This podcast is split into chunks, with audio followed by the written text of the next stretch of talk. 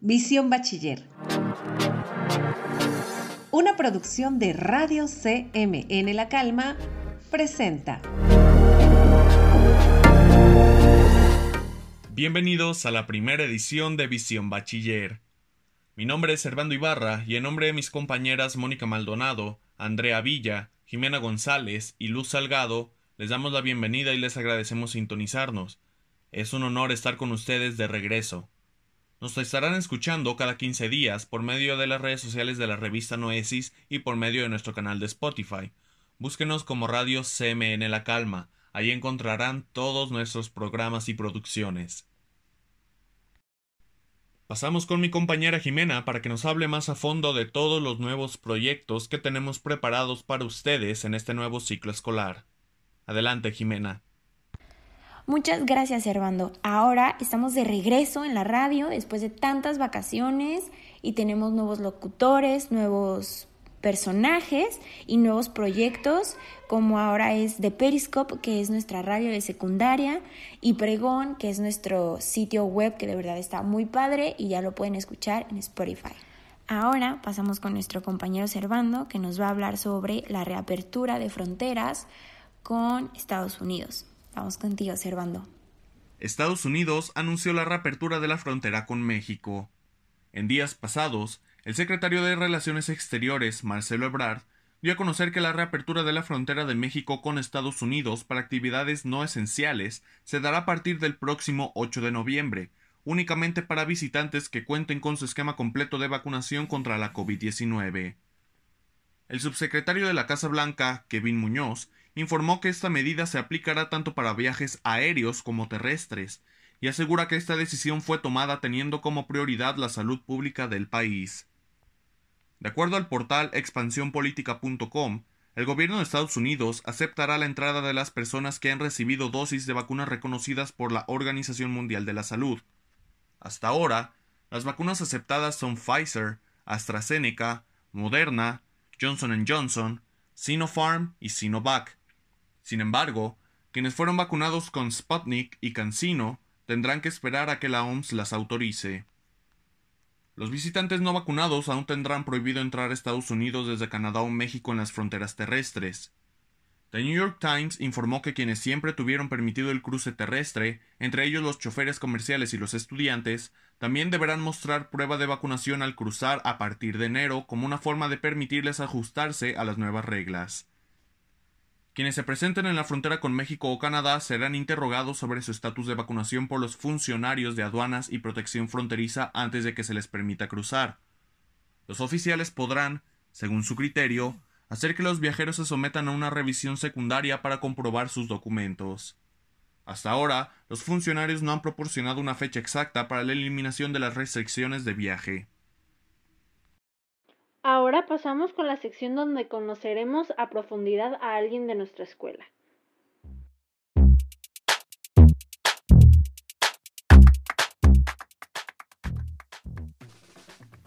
En la primera edición de Conociendo a, entrevistamos a la maestra Paulina de la sección secundaria y bachillerato, quien nos contó acerca de su vida profesional, su experiencia laboral, su incursión en el mundo del yoga, su experiencia como bailarina, entre muchas otras cosas.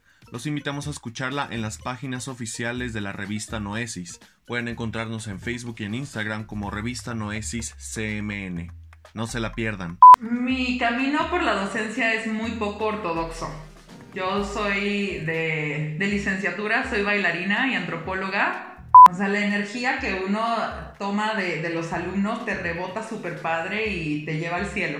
Y bueno, comentaba hace rato que eh, estudió danza nunca ha tenido esta espinita como de, eh, pues, practicarla a nivel profesional, ¿no? Dar clases, ejercer. Sí, claro.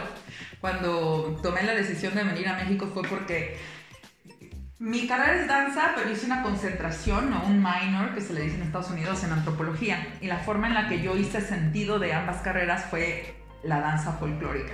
Creo que el arte, más allá de que sea un sustento de vida económico, material, creo que es un sustento del alma. Y si uno, si uno encuentra en el arte una expresión, hay que hay que agarrarse de la mano del arte, ¿no? ¿Qué, qué mejor sería que, que, viviéramos en un país, o deja tú un país, un mundo en el que las artes tuvieran un, un lugar más, más central y más importante y más valorado, económicamente hablando también? Entonces, no creo dejar de dar clases, quizás de clases de otras cosas, pero no creo dejar de hacerlo. Pues qué bueno, porque es una gran maestra. Ay, bueno, gracias. Le agradecemos su tiempo, esta entrevista que nos brindó y pues le deseamos lo mejor. No se pierdan la edición completa en las redes sociales de Noesis. A continuación, mi compañera Moni, con un reportaje sobre la vida en el CMN. Gracias, Andrea.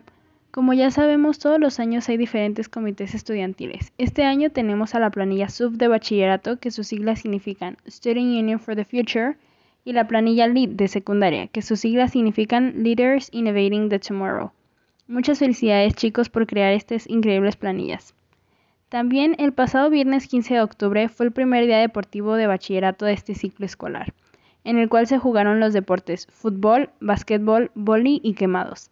Este evento se cerró con un partido de vóley en el cual competían alumnos contra profesores. Pasamos nuevamente con mi compañera Jimena para que nos hable acerca de la pasada pelea del Canelo Álvarez. Adelante, Jimena. Muchas gracias, Servando. Pues bueno, nuestro peleador mexicano Saúl Canelo Álvarez y Caleb Plant de Tennessee, Estados Unidos, protagonizaron un intercambio de golpes en el inicio de la primer conferencia de prensa para promocionar su pelea este próximo 6 de noviembre en MGM Grand Arena de Las Vegas, Nevada. Ahora vamos contigo, Andrea, que nos hablarás sobre los cambios de funcionarios en la Secretaría de Cultura. Gracias, Jimena. Debido al cambio de administraciones del municipio de Guadalajara, propiciado por la renuncia de Giovanna Jasperson, esto provocó movimientos al interior de la Secretaría de Cultura de Jalisco, dejando al mando a Lourdes González. Hay que remarcar que la renuncia de Giovanna Jasperson fue causada por un corte presupuestal del 30.56% a la Secretaría de Cultura de Jalisco. Esta acción hizo que por un tiempo Denise González Gascón quien era la directora administrativa del Museo Cabañas, asumiera su puesto hasta que Lourdes González lo tomara.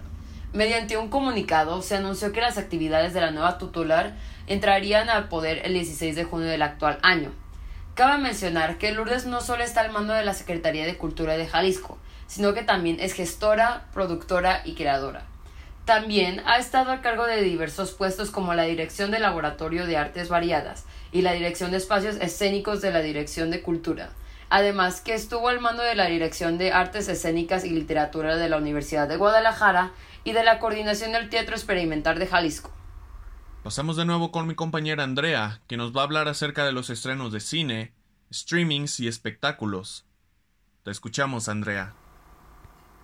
Gracias, Armando. Algunos de los estrenos más llamativos que tendremos durante el mes de octubre y comienzos de noviembre son Halloween Kills, es la secuela del reboot de 2018 de La Noche de Halloween.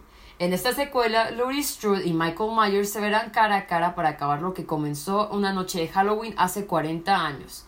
Querido Evan Hansen, los fans del teatro musical estarán felices de escuchar que el célebre musical Dear Evan Hansen recibió su adaptación cinematográfica. La historia sigue a Evan Hansen, un adolescente con ansiedad que se verá metido en una mentira que cambiará su vida.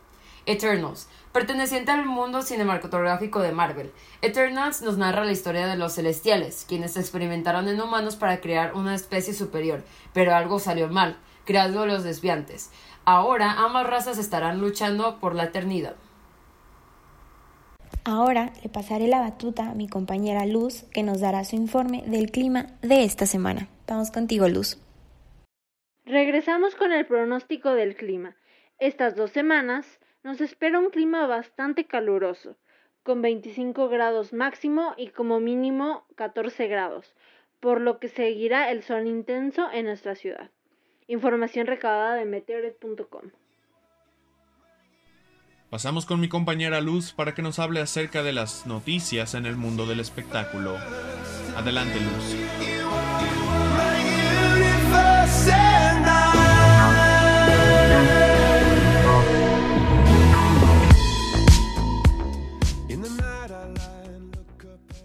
Y en otras noticias, BTS colaboró con la ONU La banda de K-Pop lanzó una campaña de UNICEF titulada Generation Unlimited, donde hablaron sobre los jóvenes, llamados generación perdida debido a la pandemia, con el motivo de empatizar con jóvenes que habían perdido su camino y que han dado la bienvenida a los nuevos cambios, según la página del financiero.com.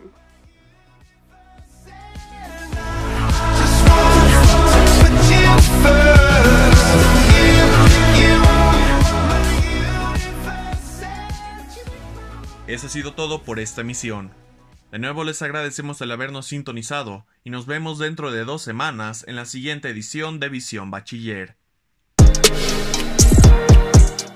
Visión Bachiller. Una producción de Radio CMN La Calma presentó.